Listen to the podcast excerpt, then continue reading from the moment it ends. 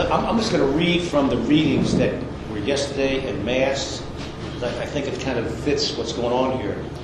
This is the Psalms and the readings. It's, wait for the Lord, be strong, and let your heart take courage. Yea, wait for the Lord. Now, you are here, and it's an obvious truism. You're not somewhere else, okay? You're here because you're interested in the public good. You're not watching television. You're not playing pool. I know there's some guys out there playing pool. I used to play pool quite a bit. but you're here tonight because you're concerned about your neighbor, okay? Love your neighbor as yourself is one of the commandments. All politics has to do with the public good, and it comes under that commandment. Loving God first and loving your neighbor after that. That's all politics is about, nothing else. Now, the fact that you're here tells me you're a little bit more interested than people who just registered to vote and then maybe vote even in federal elections. In, in Virginia, we have elections every year. We apparently never tire of them. and we have state elections and local elections, and then we have federal elections.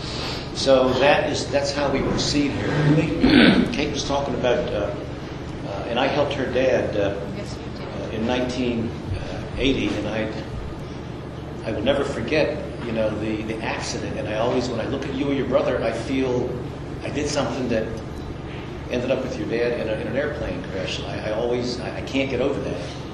And what I had done, let me, back up a second. My wife and I were in charge of the Arlington Catholic Diocese pro-life effort. And what we did, we, we identified pro-life people at all the parishes. And we were telling the priests, look, we'll take this burden off your back to get people involved with politics, not politics, but legislation, because they weren't involved in politics just identify for us one pro-life coordinator at each parish. Now, there were 51 parishes. We found coordinators at 47. Most of these folks were baptized Democrats. Okay? They wouldn't vote Republican if you put a gun to their head. But, I mean, look, my parents came from Johnstown, Pennsylvania. Yellow dog Democrats. You know what that means? You would rather vote for a yellow dog if he's a Democrat than a Republican. Now, I was in that camp until 1972 when I watched the McGovern presidential convention. I watched it from front to finish. And after the end of that convention, I said to myself, you know what? No longer am I not a Democrat. I'm not on the same planet with these people. There was such a radical divide. And that's when the feminists took over the Democrat National Committee nomination system. And they have not let go since 1972. They control that process. Uh, radical liberals have run it and have run it ever since then, and, and they've not let go. And, and they've changed the rules to make sure that only their kind of people get to these to these conventions. But to go back to this, we had identified these pro-life coordinators, and a friend of mine named Tom McMurray, who used to work for Bob Michel, was the uh, minority leader, congressman from Illinois, came to me and said, Bob, can you get people to go to this convention with this fellow named Dick Obenshain? He was chairman of the, of the Republican Party. I said, let me see if I can do it. I said, there's one question. It's got to be pro-life, no pussyfooting around. Well, Dick Obenshain was that pro-life person. And what we did, this was on the side of the diocese, and it's too late for the IRS to pull any tax status, but we told all these folks, there's an opportunity for you to exercise your civic responsibility if you go to this thing called Republican Convention and these mass meetings. When I said mass meetings, some people thought they're holding church on Wednesday night in the Fairfax schools and, at the other schools. That was not it. A mass meeting was simply a gathering together of people at a, at a school or a, other, you know, like a rec center, where you then would nominate yourself to go to the next level, and then the next level was finally written at the state convention. What eventually happened was we found about 900 and some people to go to this convention from Northern Virginia, from it was then the 8th and 10th congressional districts. It was basically uh, Prince William and uh, Fairfax, Loudoun, Falls Church, Arlington, uh, the city of Fairfax, and Alexandria. 950 people. There was about 10,000 some people at this convention, is that right? 10,800? So just from Northern Virginia, we had a little more than a tenth of the people. He, he was running against two other people state senator, I think named Nate Miller from the Shenandoah Valley, and John Warner, whose current wife was Liz Taylor. And she had just come back and she hopped her ring so he could, he could run this thing. Now, I was not allowed to be a formal participant in this because I was working for the, for the diocese. I said, okay, but I'm, I'm going to watch this thing. So I actually was sitting, my wife and I were sitting behind John Warner and Liz Taylor, like about four aisles away, just watching all this going on. This was the longest political convention ever, and up until that time, it was the largest political convention that ever took place in the United States, even including presidential elections, uh, conventions from the 1920s, 30s, 40s, 50s. the count came, I think it was the fourth ballot. John Warner's doing his own count. He thought he won. His arms were shooting up like this, like disconnected pistons flying off the crankshaft. I said to myself, John, you didn't count right. You, you didn't win this one yet. Nate Miller pulled out of that race. It then became her dad and John Warner. On the fifth and final ballot, or the sixth ballot, he won. Okay? Now, I was not involved directly in, I wasn't in a sense involved in politics, but I was involved with getting people to go to go to these conventions, to do this activity. He won that. Beat all the money of uh, Liz Taylor and John Warner, who was former Secretary of the Navy, and then had this unfortunate accident, which I will always remember. It was, it was people just like yourself who grew up in a background culture of being a Democrat, who decided, you know what, this right to life question is probably a fundamental question that we've got to address. I'm stepping over the line here and doing this. And they ended up doing that. that group of 900 people became the nucleus of a phone survey that we did. I developed a five-question survey. Again, all this is on the side of, you know, wasn't with the diocese. Five-question survey where we called everybody in Northern Virginia in these two congressional districts. This was before robocalls and computers and everything like this. This is like 1979. Questions. Is abortion an important issue? Yes, or no. Is it so important to you that you have to have somebody be pro-life to win, to vote for it? Yes or no? Do you think abortion should be legal? If they said for any reason other than life of the mother, we kicked them out of the box. We didn't include them. Next question, are you registered to vote? All right? Now, we identified about 22,000 households in both the 8th and 10th congressional districts that, and this is all grunt work by all these people who were at these parishes, for whom, with their phone calls, this, this laborious thing, identified these people for the next election.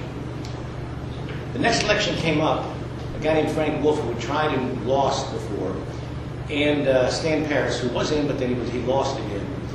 We had the names. We didn't give the names to anybody. But Stan Parris and, and Frank Wolf gave us the money. I mean, they gave us stamps.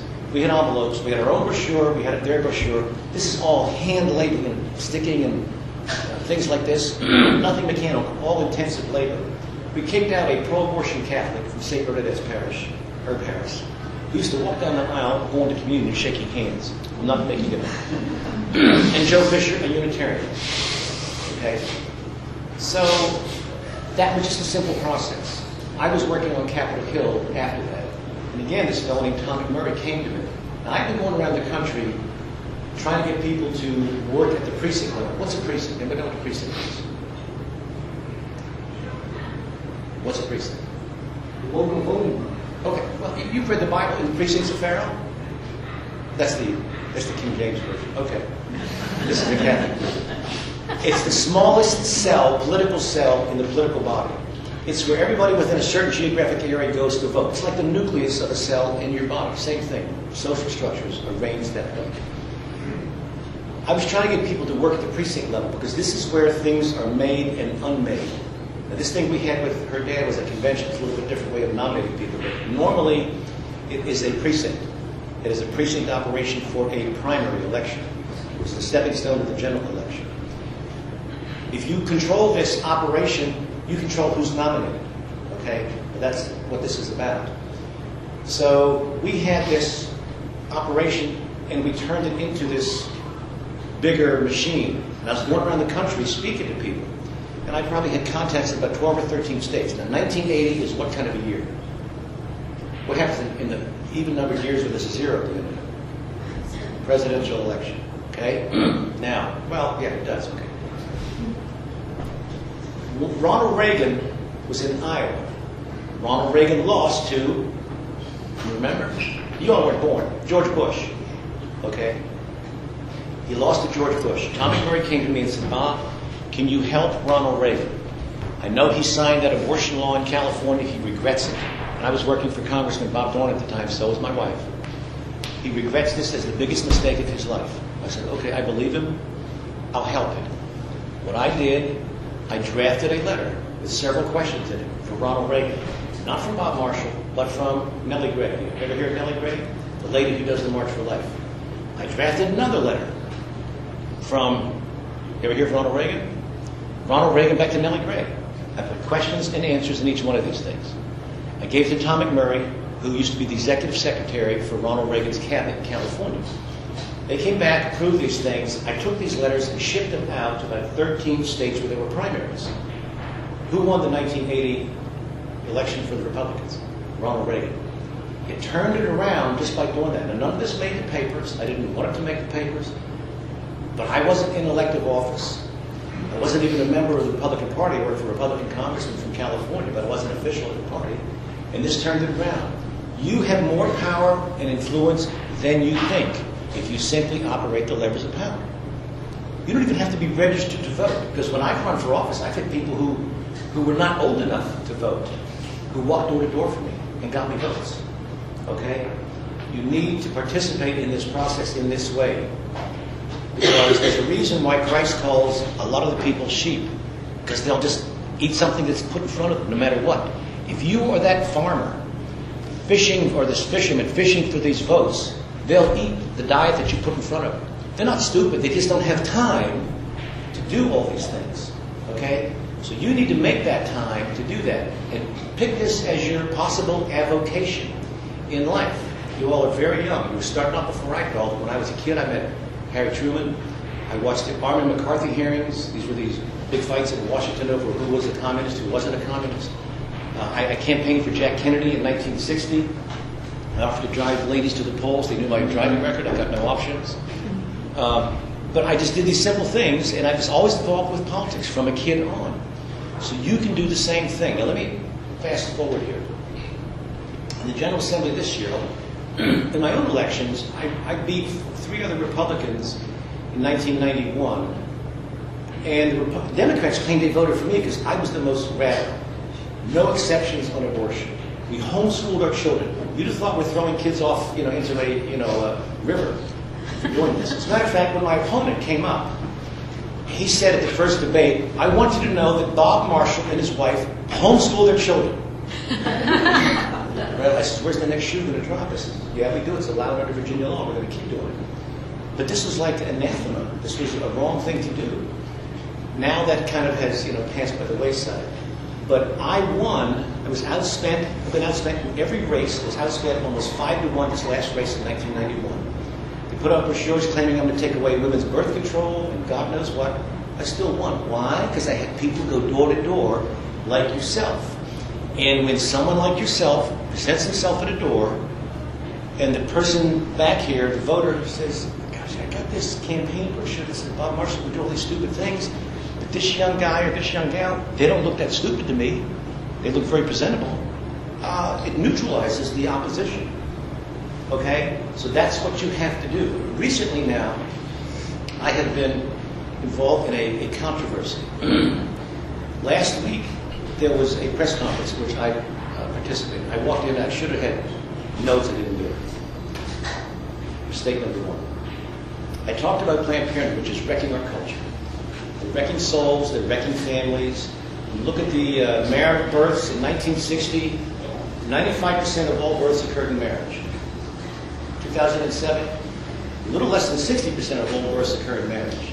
Now, a child conceived in wedlock or out of wedlock is just as precious in God's eyes, but you're rolling the dice against these kids when they don't have a mother and a father. Okay? This is the feminist revolution, breaking the family down, fueled by Planned Parenthood. Okay? So I said words to the effect, this is because I do medical research.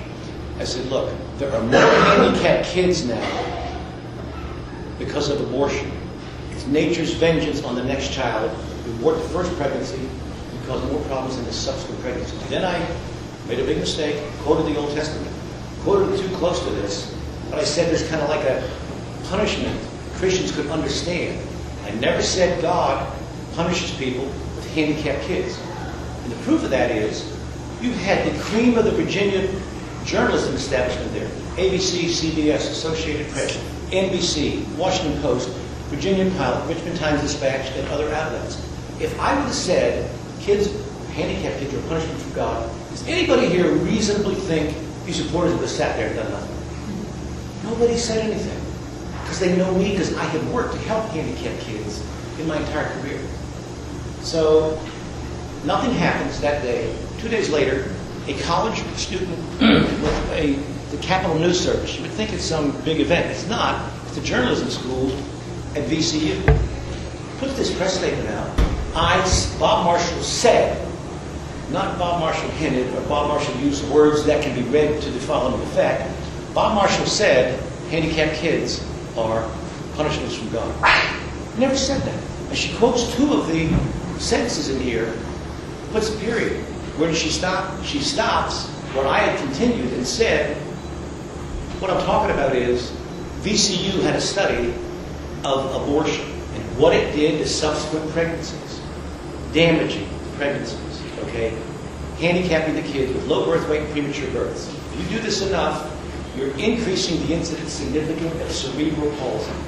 And in a magazine, I'm sorry, a medical journal called the Journal of Reproductive Health, not a tract from the Vatican or Jerry, you know, Jerry Falwell Jr., October 2007, talked about about 22,000 excess low birth weight babies directly attributable to a prior induced abortion. And they added that there's 1,000, it's either 96 or 98 children born low birth weight, under 1,500 grams, with cerebral palsy directly attributable to abortion. 31.5% of all kids born with cerebral palsy today came because of an abortion. Okay? $1.2 billion.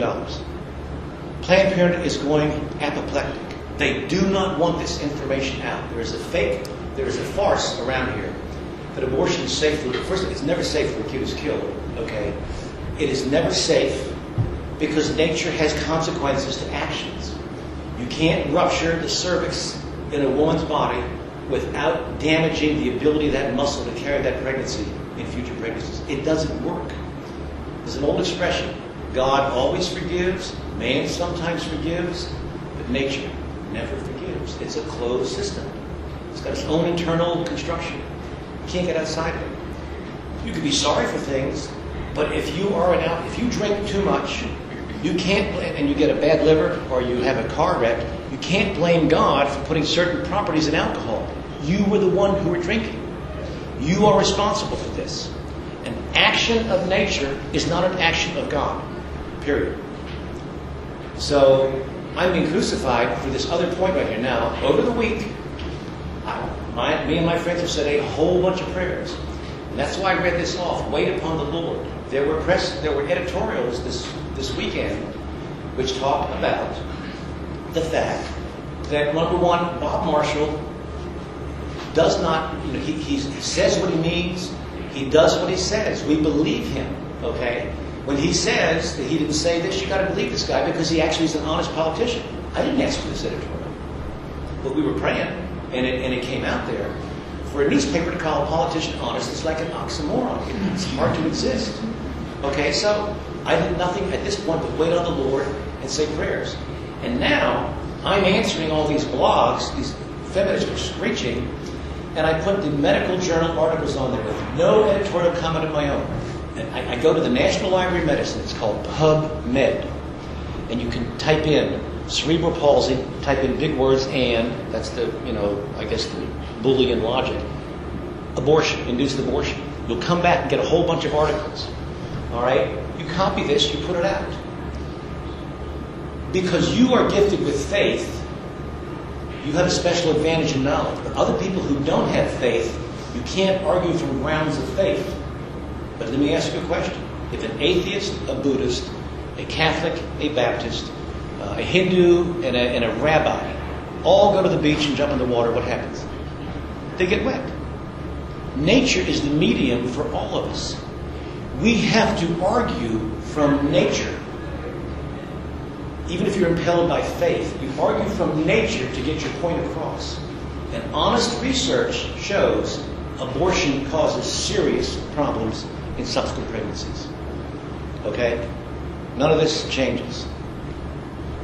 You can have more power and influence than you think. I put on my website, www.delegatebob.com, excerpts from about 200 and, it's 258 excerpts, probably 240 articles that were peer reviewed or were paid for by the United States Public Health Service with contracts with the state of Hawaii or New York, talking about abortion complications. Let me, let me give you something else here. So, so you, you can download that and you can write to your state senator. You can write to your delegate. And you need to do it. Just download that, cruise through, pick these out, put it in the newspaper. Because this is the Achilles heel. I have people call me up who are shrieking at me, tell me their PhDs in biology, and that I'm lying. I said, well, I tell you what. Here's, this, here's the reference in the National Library of Medicine. Go look at it. I don't have to look. I said, oh, an open-minded scientist. Making an a priori conclusion that when I even tell him where to go, he was telling me where to go to different places. When I tell him where he can find information out, he doesn't want to do it because I'm unsettling his belief systems. So just like when you know Christ met with some people who didn't want to hear him, shake the dust off your feet and go to the next house. Okay? Don't throw pearls in front of swine.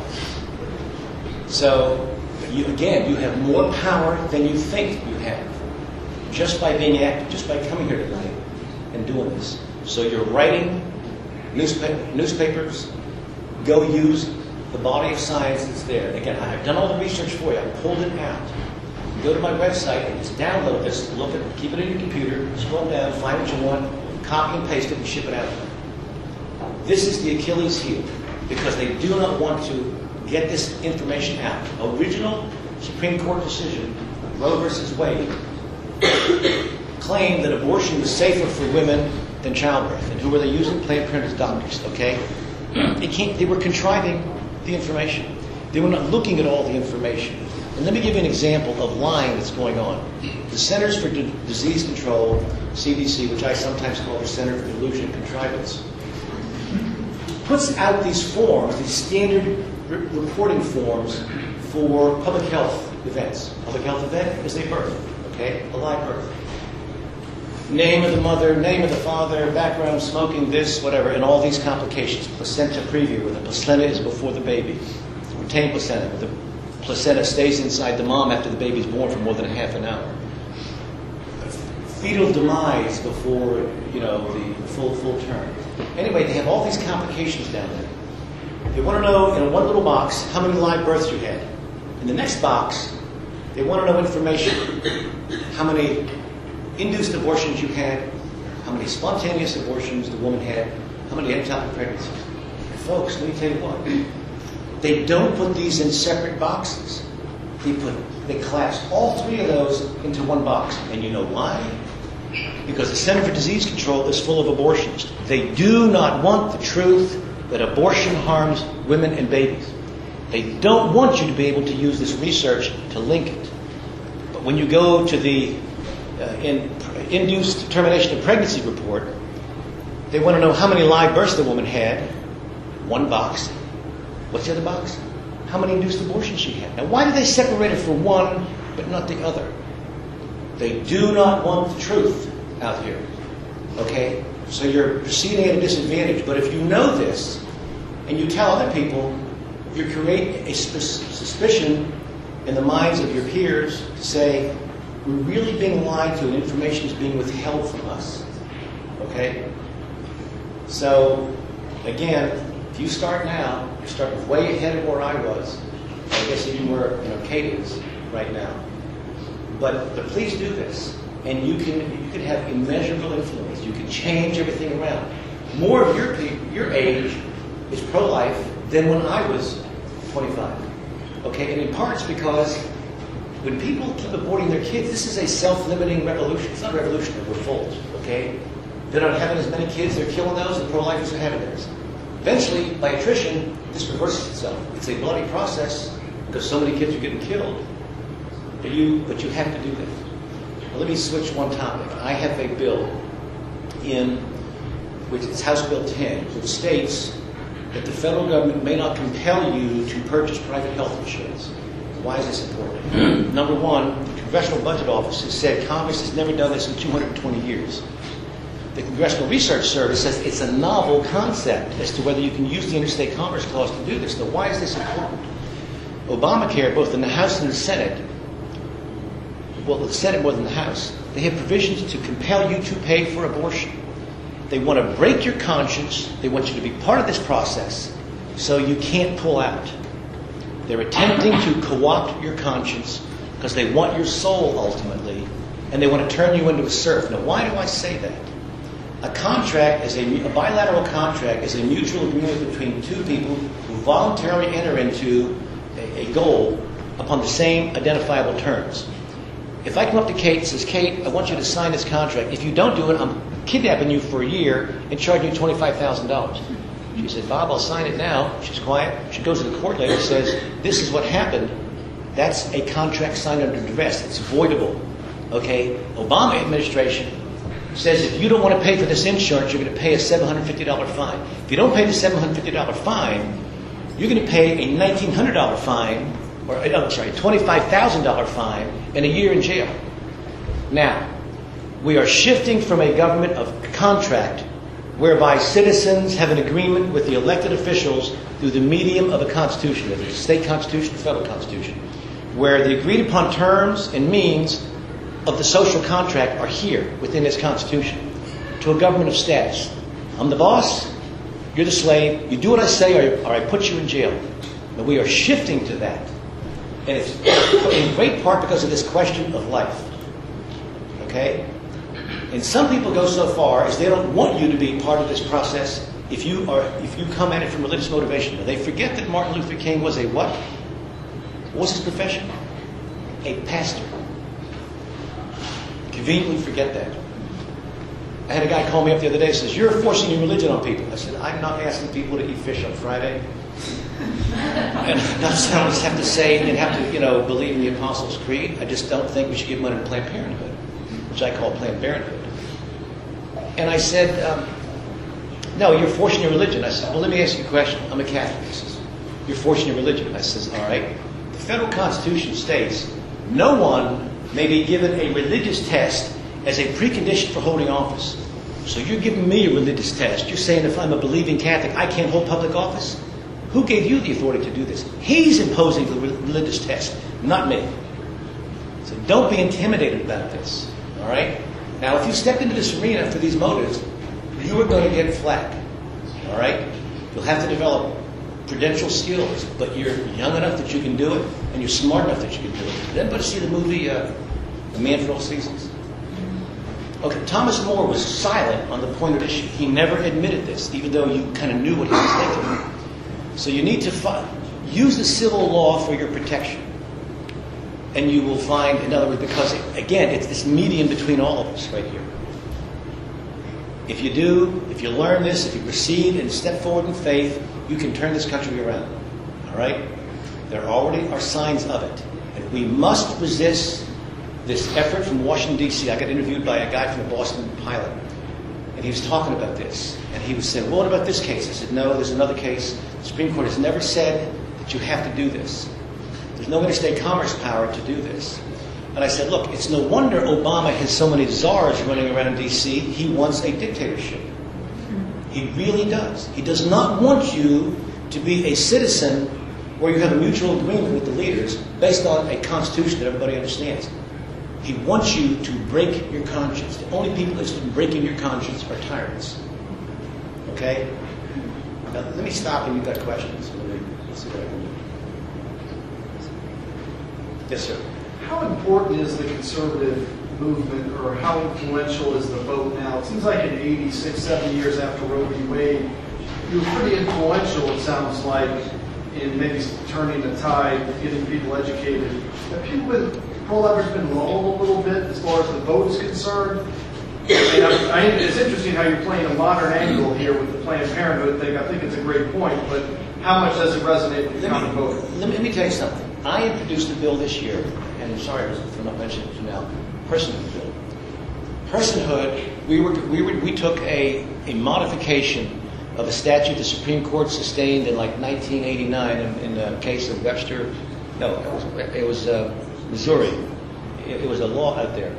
And they said, let me back up a second. The Roe versus Wade decision claimed that because Texas had not recognized unborn children as persons in other arenas other than abortion, that you really, you're really not a person in the full sense, so we can just ignore this claim of yours. Texas claim, I don't care if they're not 14th Amendment persons, we've decided that you know they are protectable and you should accept our claim because we have the police powers to do this. The Supreme Court said no. So the Catholic cardinals in 1974, when they testified before Congress, they said one essential element that must appear in any legislation or constitutional amendment restoring protection to the unborn is the stamp of personhood must be placed upon children before birth. Okay? I was, I was just putting in that bill. My own, you know, the, the Virginia Catholic Conference here, they weren't supporting the bill. I said, wait a minute. I decided to call Bishop Loverde up here in Arlington, and I decided to call Bishop uh, DiLorenzo. I left messages with DiLorenzo, left messages with the assistant to Bishop Loverde. Bishop Loverde calls the lawyer who represents the Catholic Conference named Jeff Caruso. And he said, Bob Marshall called me, and you tell Bob Marshall to answer the public policy questions, not to talk to me, but to talk to you. And I told the lobbyist for the Catholic Conference, I said, look, friend, if I want to call the bishop and talk to him, I want to talk to him, not to you. If I want to talk to you, I'll call you. So this is how it started off with they didn't want to even help. My own bishop didn't want to talk to me about this at all. So the vote came before a, uh, a Courts of Justice subcommittee, and the representative from the Catholic Conference got up and says, Well, we appreciate Delegate Marshall's enthusiasm and his dedication, we don't support this. Oh. The vote was four to two against it. Two Republicans cited the non support of the Catholic bishops as the reason why they didn't support this thing. Now, had they voted the other way, would have been a win for the right to life, and the question would have gone on the floor. The church, the church officials, when they play patsy with the you know uh, with the public uh, arena here, and do not stand up, we lose. Now I'm going around them. I'm a lay Catholic, and I, I intend to do that, and I'm not stopping. And I've sent out all over Northern Virginia the testimony of the four Catholic cardinals about this, and let the let the priest and everybody argue about this. You know, talk to Bishop Loverde. But I was not satisfied with that response. Not even willing to talk to me. Didn't like it. But you have to reestablish the personhood of the unborn to do this. And, and we, we have to, that's one of our goals to do it. And I was going to do this, and this, this is what I said. I put my cards on the table. I was hiding nothing. I said, my goal here is, admittedly, this bill doesn't outlaw abortion, but I know I can't reach that goal today. But I want to set up the tension in public life which says, this is a human being this therefore is a person. This therefore should be protected under law. And the fact that we're not protecting this person under law, I want to cause anxiety among the public, especially public officials. Why are we letting these children being killed? Okay? I wanted that tension out there to create the necessary movement to say, we're going to challenge Roe versus Wade. Don't care. We're going to step on this. We are not going to take no for an answer. So that was my goal. It's still my goal, still my tactics. I'm going to, I'm going to try to do that. Other questions? I have not been that thorough. You must have questions. Yes, sir. What would you say to those who um, are definitely interested in trying to uphold the, um, I guess, the conservative principles and you know the, the low taxes, to actually encourage them to run for office? Like if there's just that one you know, if they're just a little timid to, to jump into that? First, start off helping a campaign where somebody will be, where they've said on record, not in the closet, this is my principle, this is my goal, this is why I want to do it. Do it that way and get yourself a little bit immersed in the political arena one step at a time. I, believe me, I did not want to run for public office. In 1991, there was a redistricting as a result of the census. That there'll be redistricting taken this year from the census. Every 10 years we do this. I went around and tried to find somebody to run for public office who was a conservative or pro-life, had some experience. When I couldn't do that, I talked to my wife. She said, okay, you run. We had worked on Capitol Hill, but this is the interesting thing. We worked on a road project in Prince William County. Nothing to do with the right to life. The county wanted to, the county took out a road plan. It was about 17 years old that VDOT had when a lot of houses weren't there. They were going to build a road that had to take 127 houses. They're calling it a parkway, and there were 12 stoplights in nine miles. I didn't call this a parkway myself. We thought this was not too smart. So four of us got together. We raised $800. The other side had $300,000. We ate into their lead by about 26 percentage points. How do we know? The county did the survey and told us that. I thought, I don't like my money being used against me like this, but it's interesting that you told me that. So I worked on a road project, and we eventually convinced the county to do the route that we suggested. We took seven houses instead of 127. We saved about 18 months in construction time and about $27 million. And I thought, I'm done with this. Then the redistricting came up, and that's when I decided to run. So what did we do with signs? We put signs up. Bob knows roads. The Democrats are saying, this guy's against abortion. He'll take your birth control pills away from you. What were my signs? Bob knows roads. but he'll do this. He'll oppress women. Bob knows roads. I didn't deny this. And when questioned, I said, of course. But What's the purpose of medicine? Save lives or kill them. All right, now, the babies are human. They're persons, protected. End of discussion. So I did not intend to do this. I backed into this circumstance. And I've gone down there to Richmond and I've, I've upheld this. And I haven't changed one iota on these moral principles. I don't. I can't. I didn't invent them. You can compromise like a road can go here, it can go here. Solomon, cut the baby in half, you can't do it. All right? Start with these little things. And what does the Bible say? Be faithful in little things, you'll be given bigger things to do. That's all you have to do. Yes, sir. Mr. Mark, it sounds like you're pretty good at the end around. Uh, enough from Louisiana. We just shut down a major abortion clinic there due to administrative procedures. You have Cuccinelli in office now. You got, uh, he says, a very, he says it's a very prominent role life the, the governor. Why don't you guys start uh, doing these things administratively? It's not illegal in Louisiana, but to have an abortion, of course, because we can't make it illegal. But what we do is we're shutting the, the clinics down uh, citing uh, health violations. We uh, are. Let me give you an example. I have House Bill 334, which will come up on before the Senate Ed and Health Committee on Thursday. And my bill has, does one thing. It says you're going to inform women of the complications in a future pregnancy that an abortion may do. Now, in the 1980s, up until about 1986, or 84, I'm sorry, the state of Virginia regulated abortion clinics. They said you have to have so much equipment, resuscitation equipment, sterilization, all this kind of stuff. And then Governor Baliles just pulled it out. He did this under a general public health authority. He did not have a special statute that said you must regulate abortion clinics. Okay? Now, if these bills fail, I'm going to come back. I was just on the phone tonight when I was walking in here, setting up a situation where I'm going to ask the governor, you need to, to require the following.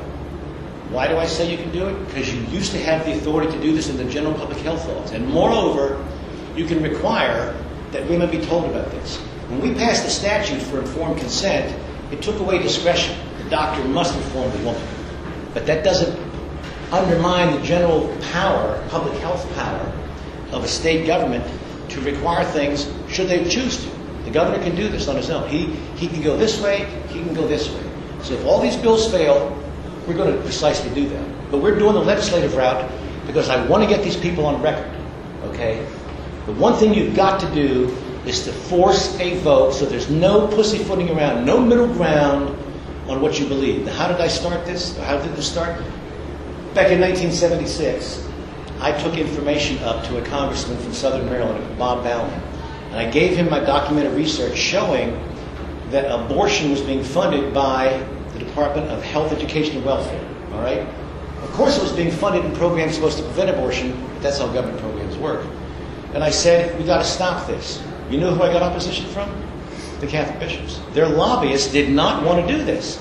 They said, no, we have to go for a human life amendment. I said, I don't want to wait till the second coming to get an amendment on the floor of the House of uh, Representatives.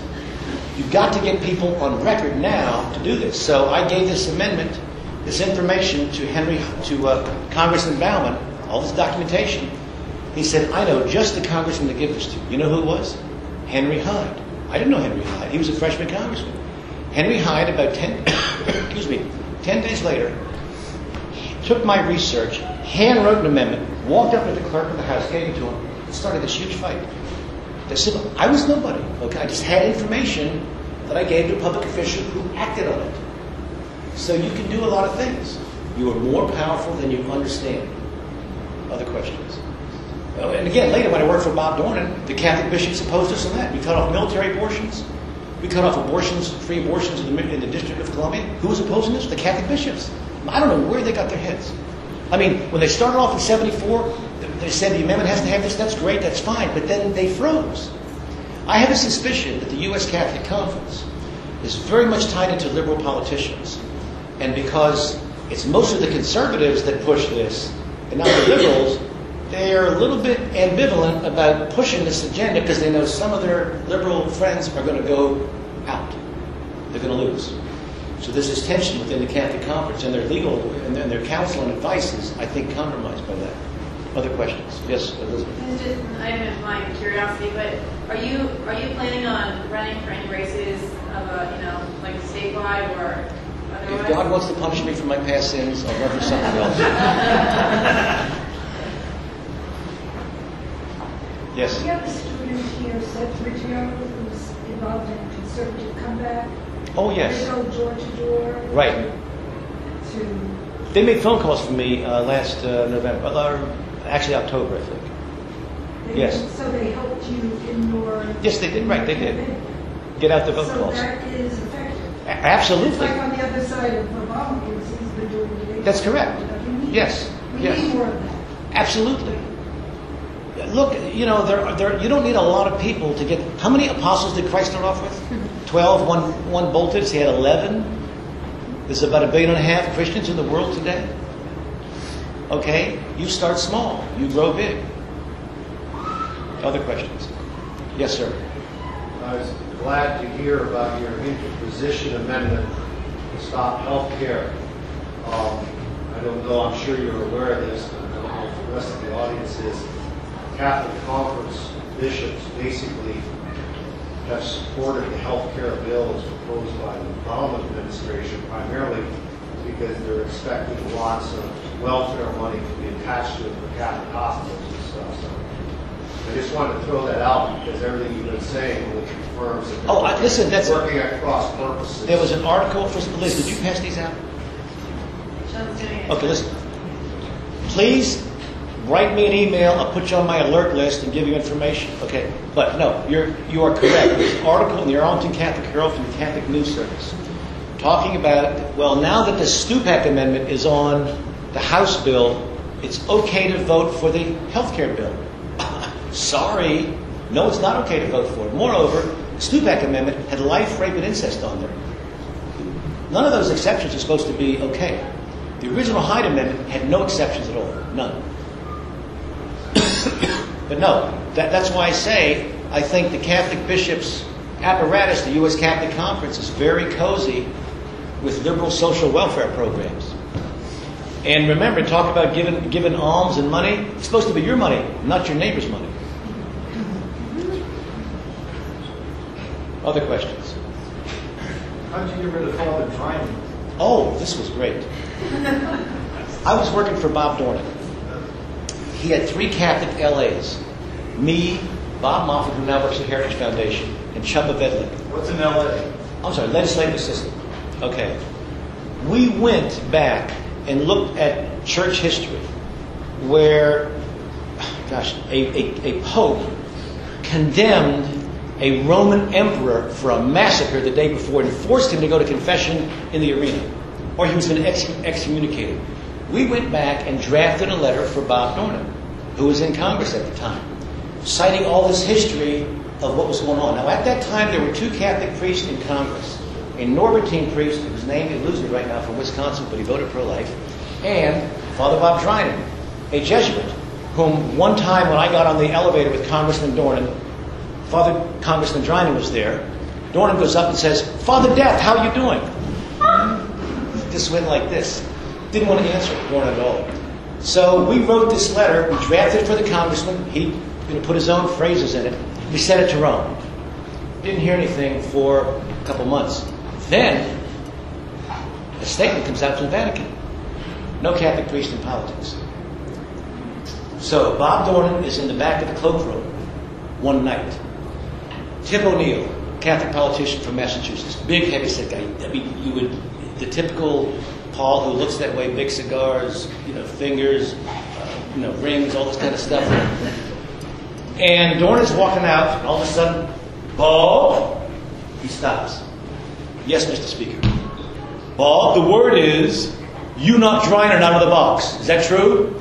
Dornan said, No, sir, Mr. Speaker. I never talked to the Pope. And he ran down the steps because we wrote the Pope. So Dornan was telling the truth. But he wanted to get away before he was going to pin him down. That's how Drinan got knocked out. That's the real story. Other questions? Well, look, thank you so much for coming here tonight.